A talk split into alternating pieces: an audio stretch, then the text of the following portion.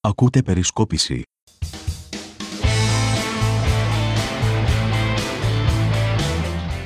Φίλες και φίλοι, για χαρά σε όλους, είμαι ο Σίμος Στάμογλου και μετά από σχεδόν ένα δεκαήμερο και δύο επεισόδια μοναξιάς ξανά μαζί με τον Νίκο στο podcast της περισκόπησης με τον Νίκο και με το Σίγμα είχε τα εκλογικά του, τα πασοχικά του, τα έτσι του, τα αλλιώς του. Επανήλθε πάλι δρυμύτερος γιατί σήμερα έχουμε να πούμε πολλά.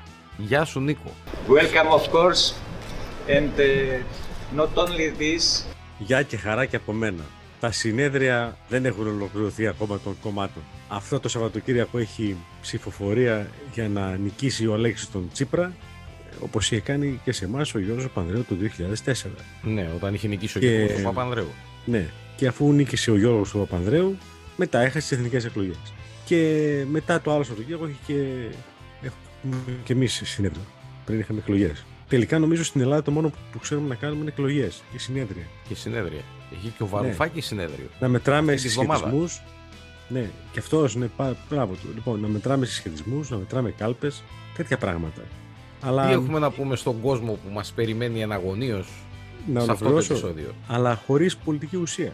Το ζητούμενο, ας πούμε, για τις κάλπες της Κυριακής του ΣΥΡΙΖΑ είναι πόσοι περισσότεροι θα πάνε να ψηφίσουν τον Αλέξη Τσίπρα καταρχάς και κατά δεύτερο λόγο τους σχετισμούς που θα διαμορφωθούν στην Κεντρική Επιτροπή του ΣΥΡΙΖΑ. Τουλάχιστον αυτή στην κεντρική, να ψηφίσουν Κεντρική Επιτροπή και νομαρχιακές οργανώσεις ΣΥΜΟ, βάζουν να ψηφίσουν τα μέλη, ξέρεις, που ήταν γραμμένα πριν, έστω πριν 1,5-2 μήνες. Ενώ στο Σε Πασόκ εμάς ξέρεις, τι- σε εμάς ξέρεις τι έγινε. Ψήφισαν οι νομαρχιακές επιτροπές του κόμματος, όποιος βρήκε την πόρτα ανοιχτή και μπήκε. Ε, δεν το συζητάμε. Βέβαια, εγώ ξέρω ότι ας πούμε στην, ε, στο σύλλογο Τραχανοπλαγιάς λέει ας πούμε η ανακοίνωση. Καλούνται τα μέλη του συλλόγου που είναι οικονομικώς τακτοποιημένα μέχρι τις ξέρω εγώ Χ του 20 μήνα. χίξ του μήνα να προσέλθουν για να εκλέξουν ε, το διοικητικό συμβούλιο. Έτσι δεν λέει. Λοιπόν, μην πλατιάζεις, θα τα πούμε στη συνέχεια αυτά. Ε, τι μη πλατιάζεις, μπήκα εγώ στο ζουμί κατευθείαν, μπήκα στο θέμα. Έχουμε ζουμί σήμερα μπόλικο χουμάστο, δεν το συζητάμε. Έχουμε και, ε, όπως είπε και ένας φίλος ε, ο Νίκος, έχουμε και global ε, ιστορία από την Αλεξάνδρεια. Έχουμε πολλά σήμερα. Μην, ε, σήμερα έχουμε πράγμα. Έχουμε πράγμα. Λοιπόν, μπήκα, σήμερα. στο, μπήκα, μπήκα στο πρώτο θέμα. Τα συνέδρα των κομμάτων. Είχα υποσχεθεί ότι θα κάνω θα πω κάτι. Λοιπόν, το κάτι είναι αυτό. Ξεκίνησα ήδη να το λέω. Ότι εδώ στην Ελλάδα μας αρέσει να στείλουμε κάλπες, μας αρέσει να μετράμε στους κομματικούς σχετισμούς, άρα δεν μας αρέσει να, ακούμε- να κάνουμε πολιτική. Δεν μας αρέσει να ασκούμε πολιτική. Δεν μας αρέσει να έχουμε προτάσεις. Δεν μας αρέσει να δυσκολευόμαστε στο να έχουμε προτάσεις εφαρμόσιμες. Δυσκολευόμαστε στο να, στο, να, στο να πείσουμε με προτάσεις εφαρμόσιμες στου πολίτες. Αυτά είναι τα δύσκολα. Και επειδή δεν μπορούμε με αυτά, πάμε- μένουμε στους αριθμούς, στις κάλπες, στους σχετισμούς, ποιος ψήφισε, τι έκανε κτλ. κτλ, κτλ. Πράγματα τα οποία φυσικά όπως αντιλαμβάνεται ο καθής λογικός άνθρωπος σε αυτόν τον πλανήτη δεν έχουν και καμία πολιτική ουσία, διότι δεν, βγάζουν, δεν παράγουν πολιτικό αποτέλεσμα, γιατί είναι πολύ απλά δεν παράγουν πολιτική. Είναι, απλά, είναι απλώς αριθμοί. Τώρα, ας πούμε, στο ΣΥΡΙΖΑ γίνεται μια διαλκυστήτα για το αν θα ψηφίσουν 200, 300, δεν ξέρω πόσες χιλιάδες και αυτό θα παράξει πολιτικό αποτέλεσμα.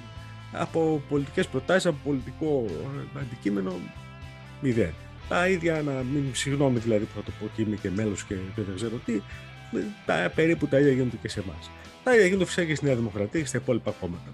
Γι' αυτό, αν δείτε προκοπή, εμένα σφυρίξτε με κλέφτη. Θα πέσουν να με φάνε τώρα όλοι, ξέρω, αλλά δεν πειράζει. Ε, ας πέσουν, τι έκανα, δεν κατάλαβα. Δηλαδή το θέμα ποιο είναι, να πέφτουν να σε τρώνε ή να λες την άποψή σου; Ε, δεν ξέρω. Μπορεί να θέλουν να λέω την άποψη που θέλουν. Λυπάμαι αυτό, δεν το κάνω ποτέ. Αυτά γινόντουσαν κάποτε στη Σοβιετική Ένωση, στη Βουλγαρία του Ζήφκοφ, στην Πολωνία του Γιαρουζέλσκι, ε, σε κάτι τέτοια. Και ακόμη εξακολουθούν να γίνονται στη Βόρεια Κορέα του Kim Jong-il, πώς τον λένε.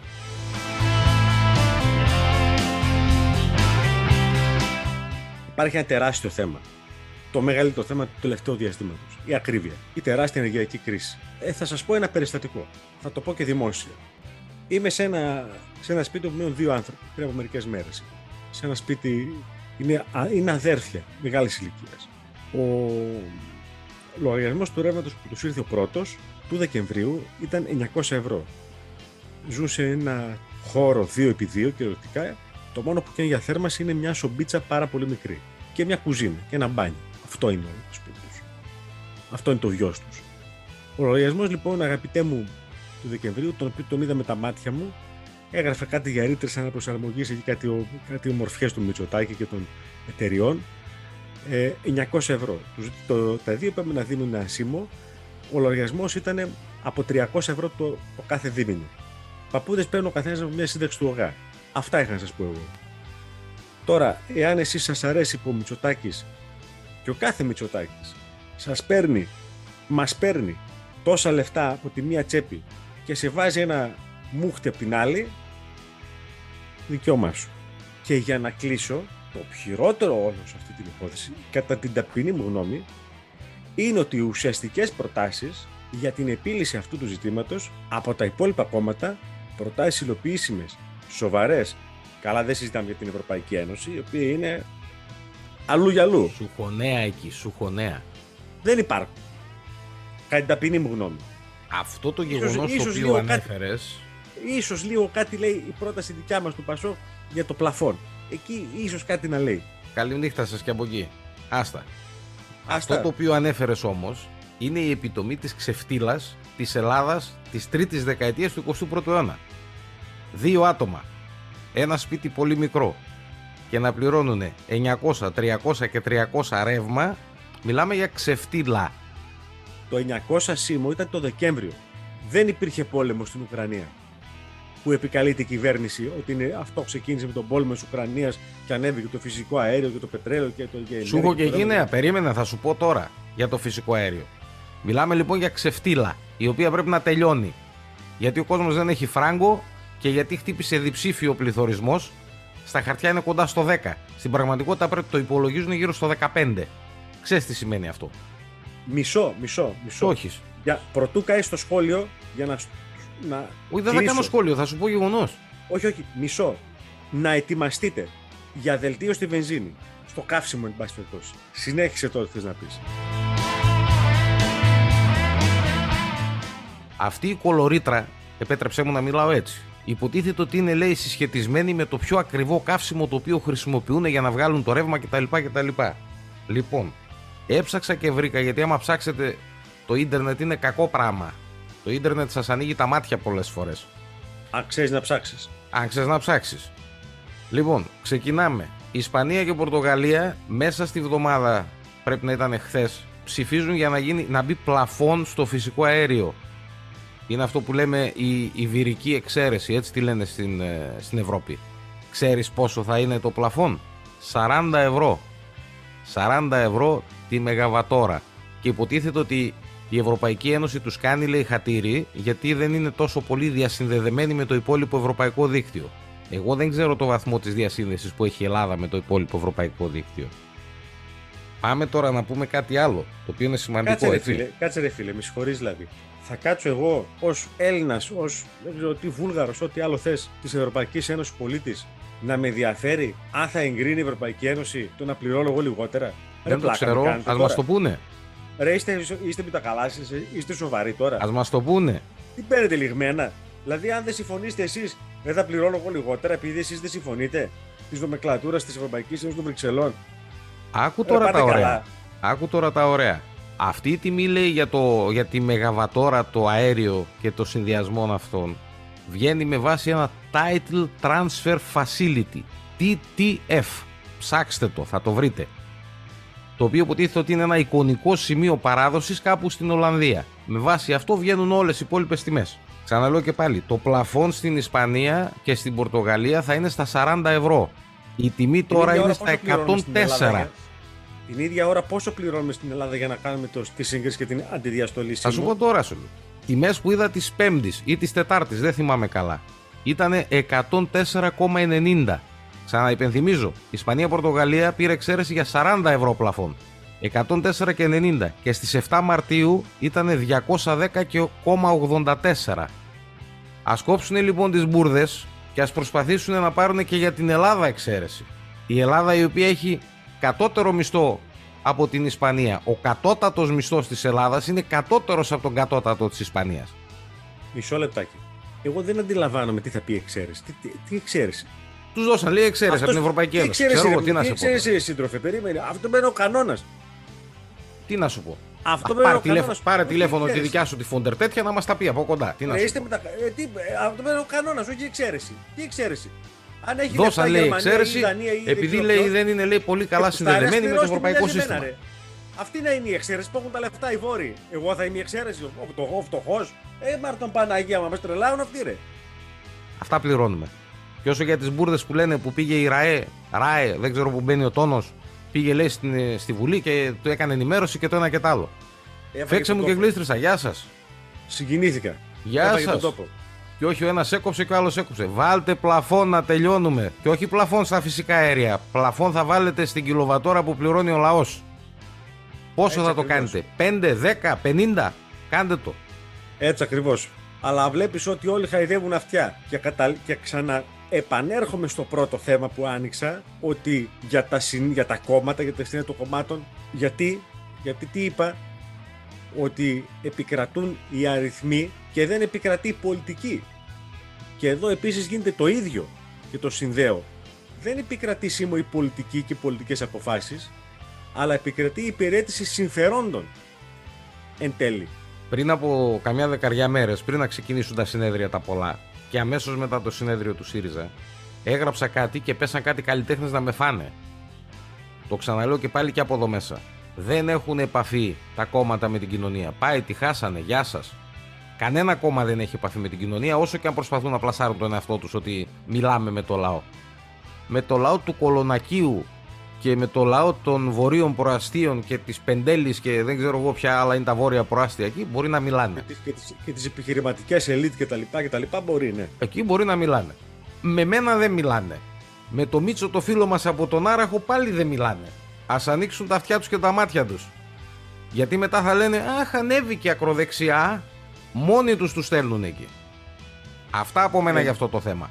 Και δυστυχώς, και δυστυχώς θα πω, ότι πολύ φοβάμαι ότι όποτε και αν γίνουν εκλογές, πολύ φοβάμαι ότι έτσι πως εξελίσσεται η κατάσταση θα επιβεβαιωθείς ότι θα ζήσουμε ένα άλλο 2012. Θα δούμε πολλά, μακάρι να μην τα δούμε. Το 12 ήταν light η κατάσταση. Γιατί ήταν και, και, το, και ο διεθνής περίγυρος ήταν λίγο πιο χαλαρός. Τώρα που τα πράγματα σφίξαν από παντού, θα δούμε πολλά. Γιατί όλοι θα πέσουν και θα κοιτάξουν να καβαλήσουν το κύμα. Η, ωραία η έκφραση αυτή και θα καβαλήσουν το κύμα για να μπορέσουν να πάρουν λίγοι από τη δυσαρέσκεια του κόσμου και να την κάνουν βουλευτές. Πάμε παρακάτω. Ο πόλεμος στην Ουκρανία συνεχίζεται με αμύωτη ένταση. Οι μάχες ε, στην Ανατολική Ουκρανία, στην περιοχή των Ρωσόφων του Ντομπά, όπου οι Ρώσοι προσπαθούν να επικρατήσουν και να ήδη η Αζωφική έχει γίνει μια ρωσική θάλασσα. Δεν έχει καμία πρόσβαση, έχει πλέον η Ουκρανία. Μεγάλο πλήγμα για αυτούς και θα προσπαθήσει η Ρωσία, το επόμενο από ό,τι φαίνεται, να τους αποκλείσει πλήρως ε, και από την υπόλοιπη θάλασσα. Τους προκαλέσει πάρα πολύ μεγάλη ζημιά. Το ο χειρότερο για μένα ο, ο Πούτιν τι γίνεται; Εντάξει, ήταν να, να κηρύξει τον Τρίτο δηλαδή. Παγκόσμιο Πόλεμο, ευτυχώς γλιτώσαμε, αλλά βλέπω ότι αλλάζει τους στρατηγούς τον ένα ώρα. μετά τον άλλον. Για την ώρα γλιτώσαμε, μη χαίρεσαι. Για την ώρα, ναι. Για την ώρα. Γιατί έρχεται και η Πενινιστερία, έρχεται η Μολδαβία, οι χώρες της. Ε, τα έχουμε ξαναπεί. Χώρες έρχεται της, η Φιλανδία, έρχεται η Σουηδία, έχει, έχει δρόμο. Έρχεται οι χώρες της Βαλτικής που αντιδρούν, αντιδρά και η Ρωσία, αντιδρούν και αυτές. Είχες ρωτήσει η Φιλανδή πρωθυπουργός και η Κοπέλιτση γιατί ήρθε εδώ, γιατί, γιατί είμαστε μέλος του ΝΑΤΟ και ήθελε να μας ρωτήσει τη γνώμη μας. Γι' αυτό ήρθε τελικά. Την είπαμε τη γνώμη μας. Είπαμε τη γνώμη μας και η Φιλανδία κάνει έτσι να μπει στο ΝΑΤΟ. Ο Θεός και η ψυχή μας τώρα. Λοιπόν, οι, οι χώρες τη Βαλτικής επίσης αντιδρούν και φοβούνται τη Ρωσία.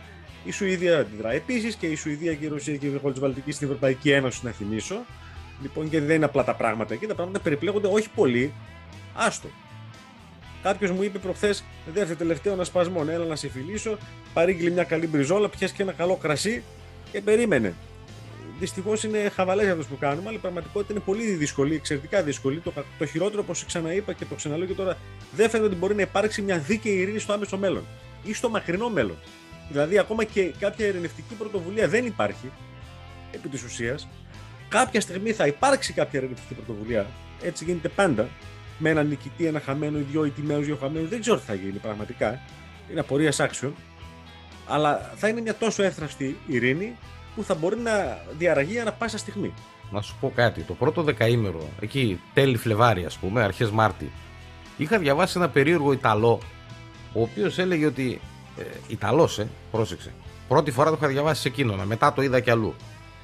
Ότι θα πάμε, λέει, σε ιστορία, αφού πέρασε ένα δεκαήμερο και δεν είχε καταφέρει ο Πούτιν όσα όλοι περιμέναν να καταφέρει ακόμη και ο ίδιος, ότι θα πάμε λέει σε μια ιστορία Κύπρου όπου θα έχουμε κατεχόμενα ένα κράτος το οποίο δεν θα το αναγνωρίζει κανένας, μόνο οι Ρώσοι Διχοτόμηση. και θα γίνει κόλαση. Είδατε τι έγινε, μία στρόφιγγα σφίξανε οι Ουκρανοί και αυτό είναι περίεργο, ξέρεις. ε. Είσαι σε πόλεμο με τους άλλους και περνάει από το έδαφος σου χρήμα των αλωνών. Μία στρόφιγγα σφίξανε, στο Θεό όλες οι τιμές. Δεν ξέρω, Σίμω, είναι ένα πάρα πολύ περίπλοκο θέμα έτσι πως έχει εξελιχθεί αυτή η ιστορία. Ε, και δεν, δυστυχώς, όπως ξαναλέω, δεν βλέπω φως στην άκρη του τούνελ. Δηλαδή, οι Ρώσοι ξεκίνησαν να κάνουν μια τέτοια παρέμβαση τώρα, ένα τέτοιο πόλεμο με λίγους χιλιάδες στρατιώτες, ενώ για παράδειγμα οι Αμερικάνοι όταν είχαν ξεκινήσει φίλοι να πάνε στο Ιράκ, αν θυμάσαι, ειδικά στο δεύτερο πόλεμο, πήγαν με τρομερές δυνάμεις και αεροπλανοφόρα και δεν ξέρω τι. Τώρα οι Ρώσοι έχουν περιοριστεί στον Ντονμπάς κτλ. κτλ. Φοβερή βασικά- κατάσταση πραγματικά. Βασικός του στόχος αυτός ήταν. Θεωρώ ότι αν εξαιρέσεις αυτή την υπερδνηστερία, όπω τη λένε, α, θεωρώ ότι τους στόχους τους πάνω κάτω τους έχουν καταφέρει. Δηλαδή, κόψαν από τη θάλασσα τους Ουκρανούς, πήραν τα μέρη αυτά που ήθελαν, που τα απαιτούσαν και έλεγαν ότι πρέπει να ενταχθούν στη Ρωσία. Τα έχουν κάνει όλα. Το χοντρό το γλέντι γίνεται πλέον πάλι με τα αέρια. Για μία ακόμη φορά. Όπου η δικιά σου η φόντερ τέτοια Βγήκαν στη φόρα κάποιες ειδήσεις στην Ευρώπη. Αυτά εδώ λίγο στην Ελλάδα δεν τα δίνουμε και πολύ σημασία γιατί ασχολούμαστε με την Μπισπυρίγκου και τον Μπισπυρίγκο. Βγήκε η Φόντερ τέτοια λοιπόν και μας είπε τι, ότι είναι λέει παράβαση των κανόνων του εμπάργου το να υπάρχουν εταιρείες οι οποίες έχουν λογαριασμούς σε ρούβλια. Γιατί βγήκε η είδηση ότι πολλές εταιρείες, μέγαλο εταιρείε, έχουν λογαριασμούς σε ρούβλια και πληρώνουν τη Ρωσία. Τώρα, αν μας πει με ποιο τρόπο θα εξακολουθήσουν να παίρνουν αέριο χωρίς να κάνουν τα κέφια του Πούτιν, εγώ θα την ψηφίσω για ισόβια πρόεδρο της Ευρωπαϊκής Ένωσης. Δεν υπάρχει τέτοια περίπτωση, θα υποκύψουν. Ναι, γιατί για να, για να βγαίνουν και να κουνάνε το δαχτυλάκι από εκεί από τις Βρυξέλλες, το ξέρουν πολύ καλά αυτό το έργο, το κάνουν Δεν παντού και υπάρχει σε τέτοια όλους. περίπτωση, το λέω εγώ. Θα υποκύψουν όλοι. Ήδη ο Ντράγκη το είπε κιόλας. Πάνω από, τους, πάνω από τις μισές εταιρείες λέει έχουν αρχίσει και το κάνουν αυτό. Και ο Ντράγκη ξέρεις. Έτσι ζήτησε και, ακριβώς. και ο Ντράγκη ζήτησε και επίσημα. Ο Ντράγκη να πούμε ότι είναι ο Ιταλός. Ε, βγήκε και Δεν, ζήτησε. είναι, δεν, δεν ζήτησε- είναι μόνο Ιταλός ο Περάκη, έτσι δεν, δεν είναι μόνο Ιταλός. Ναι, και άλλα είναι, πράγματα. είναι και άλλα πράγματα και μεταξύ άλλων είναι και αυτός ο οποίος υπέγραφε τα πρώτα ευρώ. Άμα ανοίξετε κανένα ευρώ και το σηκώσετε στον αέρα, την υπογραφή του έχει. Και βγήκε και είπε: Δώστε ένα περιθώριο να ανοίξουν λογαριασμούς σε ρούβλια να τελειώνουμε. Γιατί ξέρει ότι ο άλλος από, από απέναντι είναι τρελός. Θα τραβήξει ένα κλείσιμο τα τέτοια και θα γίνει χαμός εδώ. Τρελός δεν, τρε, τρελός δεν είναι. Έτσι, τρελός δεν είναι. Τρελός. Απλά Καταλαβαίνεις πώς ξέρεις το να εννοώ. κάνει πολιτική. Εντάξει. Λοιπόν, και κάνει πολιτική. Πρέπει να πούμε ότι παρά τα μέτρα τα λησαλέα που έλαβε η Δύση εναντίον του, αυτό πρέπει να το πούμε δύο μήνες μετά, τρεις πλέον σχεδόν, η ρωσική οικονομία προς το παρόν αντέχει. Το ρούβλι δεν έχει καταβαραθρωθεί. Τα πράγματα είναι δύσκολα. Εδώ οι δικοί μας κάθονται και χαχαχουχού και λένε τον κόσμο θα πάρετε και 600 ευρώ επιστροφή και όλοι περιμένουμε να δούμε μια 600 ας πούμε στο λογαριασμό μας. Εντάξει τώρα, μην τρελαθούμε τελείως. Σε παρακαλώ, πήρες 15 ευρώ το μήνα ε, ε, βενζίνη, ε, πώς το λένε, κίνηση. Ε, 15 Κάψε. ευρώ το μήνα βενζίνη, επειδή 13, ξέρεις ότι, έχω, 15. επειδή ξέρεις Ε; ότι έχω μια μικρή διαστροφή με τους αριθμούς, πήρα εγώ και έκανα έναν υπολογισμό. 15 ευρώ για να σου δώσω να καταλάβεις είναι να έρθω σχεδόν 4 φορές από το πλατή στην Αλεξάνδρεια. Αυτό Με είναι. τι θες παραπάνω, Σωστό και αυτό. Παναγία μου. Αυτό μπορεί το κράτος να δώσει, κύριε. Αυτό μπορεί. Τι θες άλλο τώρα; Τίποτα, μια που είπες και Σεπτέμβρη, θυμήθηκα και τον Έμφυα. Όπως έλεγε και ο Ζήκος, ποιος είναι αυτός ο Έμφυα και τον πληρώνω. Ήρθε, ε. εντάξει, με τις υγείες μας. Το μόνο, Ξέρεις ότι βγήκε το ο μόνο Υπουργός καλό είναι Οικονομικών. ότι ήρθε, και, ότι ήρθε και σε 10 δόσεις για να μας έρθει και λίγο ελαφρύ το. Ξέρεις ότι βγήκε ο Υπουργός Οικονομικών ο Σταϊκούρας και είπε ότι με παίρνουν τηλέφωνο να μην τον αδικήσω έχοντες και μου λένε ότι το έμφυα σε εμάς έρχεται μειωμένο και αυξήστε μας τον έμφυα. Έχοντες του το είπαν αυτό. Όχι εσύ και εγώ, οι ακροατές μας που δεν είναι έχοντες. Δεν το πιάσα αυτό. Είπε ο Υπουργός Οικονομικών της Ελλάδος ότι τον παίρνουν έχοντες και κατέχοντες και του λένε ότι ο έμφυα μας έρχεται πολύ μειωμένος ρε αδερφέ. Βάλε να πληρώσουμε και παραπάνω. Τι σε Για την θυμίζει αυτό, Ελλάδα, ρε εμέ- γαμότο. ε, εμένα κάτι με θυμίζει αυτό, δεν μπορώ να θυμηθώ τι ακριβώς όμως. Που κάποιος λέει, τους σταματούσε και τους έλεγε Πάρτε και από τη δικιά μου τη σύνταξη κάτι. Με θυμίζει εκεί το 2012 κάτι με θυμίζει. Δεν μπορώ να το θυμηθώ ακριβώς. Έφυγε και ο Κώστας Μπουσγούνης, θρηλυκή μορφή της δεκαετίας των 70s και των 80s. Αργείς, αργείς! Σκάλωσε το φερμουάρ. Ποιο φερμάρ, δεν φοράς παντελόνι! Θέλω να μου πεις γρήγορα δύο ατάκες του Μπουσγούνη. Ε, τώρα δεν λέγονται ρε εσύ Νίκο τώρα. Δυο ατάκες στον Κουσκούνι τώρα Εγώ θα μας θα την κόψουν πω. στον αέρα τώρα. Δεν το συζητάμε. Δεν μας κόβει κανένας. Εγώ θα το πω. Δεν αντέχω. Μία, μία, μία ατάκα του Κουσκούνι που θυμάμαι γιατί την έχω δει την ταινία ήταν το ετοιμάζω το πρωινό σου, ας πούμε. Θα το πω. Ετοιμάζω το πρωινό σου. Δεν μπορώ, δεν αντέχω να μην δεν το πω. Είναι πρωί. Ο Γκουσγκούνης έχει ξυπνήσει και έχει αποθέσει το ταλέντο του πάνω στο καλοριφέρ. Η ερωτική του παρτενέρ τον πετυχαίνει πάνω στο ζέσταμα. Παρτενέρ, τι κάνεις εκεί. Γκουσγκούνης, ζεσταίνω το πρωινό σου. Την ίδια ταινία είδαμε, έτσι. Δεν το συζητάω. Δεν το συζητάω. Να πούμε κάτι σημαντικό. Ο Γκουσγκούνης, ο Μακαρίτης πλέον, εκτός από το ότι ήταν μια καλτ μορφή, μορφάρα θεϊκή, έβαλε και πολύ κόσμο μέσα στον Ταλαβέρι με τις ταινίες του. Το, στα 80s και στα Λοιπόν, 70s. Άκου. Ο Γκουσγκούνη, αγαπητέ μου, ήταν ο πρώτος πραγματικός ε, Έλληνας rockstar. Θα σας διαβάζω μόνο κάτι. Από το βιβλίο Greek Erotica, εικονογραφημένη ιστορία του ελληνικού ερωτικού κινηματογράφου 1955-1985. Γράφει ο Βάσος Γεώργας. Ένας ψαράς με ξυρισμένο κεφάλι, προκειμένου να αποφύγει μια καταιγίδα, βρίσκει καταφύγιο σε ένα μικρό νησί με φάρο, όπου ζει ο, παρο- ο φαροφύλακας με τη μικρή του 20χρονη κόρη, η οποία θα γνωρίσει τα μυστικά του έρωτα από το δάσκαλο. Η υπόθεση θα περιπλεχτεί όταν καταφτάνει στο νησί ένα καίκι με τρεις χυμώδει Αγγλίδες. Η καταιγίδα θα εξελιχθεί σε ερωτική θύελα, χαρίζοντάς μας μια εξωφρενική και μοναδική στιγμή στην ιστορία του ελληνικού ερωτικού σινεμά. Αν σας ορκιστώ ότι για πρώτη φορά είδα αναπτήρες να ανάβουν, κυρίως σε ροκ συναυλίες όπως γίνεται σήμερα, αναπτήρες λοιπόν να ανάβουν στην προβολή αυτής της ταινίας και το πλήθος να φωνάζει Άξιος, άξιος, τότε εύκολα μπορεί να συμπεράνει κανείς πως αυτός που γράφει το άρθρο και δεν είναι κανένας τυχαίος, γι' αυτό χαρακτηρίζει τον Κώστα Κουσγούνη ως τον πρώτο πραγματικό Έλληνα rockstar. Αυτά τα οικονομικά, αυτά τα διεθνή, αυτά τα τέτοια. Να κλείσουμε με ένα θέμα το οποίο μου αρέσει πάρα πολύ και για το οποίο θα ήθελα να μιλήσω. Λοιπόν, θα σε βάλω να ακούσεις κάτι. Είναι περίπου ένα λεπτό αυτό που θα ακούσεις. Ακούς και το συζητάμε μετά. Thank you. Welcome, of course, and uh, not only this, uh, the wish, the special wishes for the success uh, of your program uh, from uh, Mr. Panagiotis Girinis, our mayor, and of course from the other vice mayor who is in Athens, uh, Mr. Pandopoulos. So, uh, welcome for all of you. Uh, we believe Mrs. Musafiri and all, all the teachers they will try to have special success for the program. Welcome.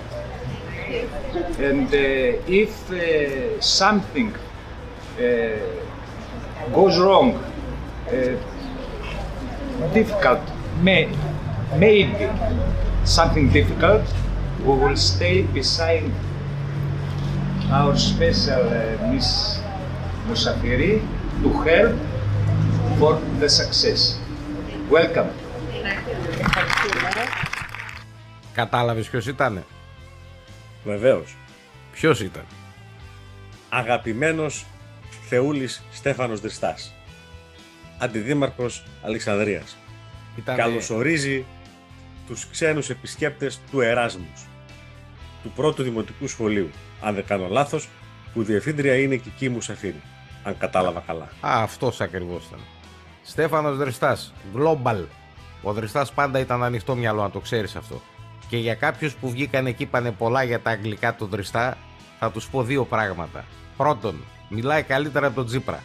Δεν το συζητάω. Δεύτερον, ο Δριστάς έχει το θάρρος και γι' αυτό το γουστάρω κιόλα και βγαίνει δημοσίως και μιλάει αγγλικά.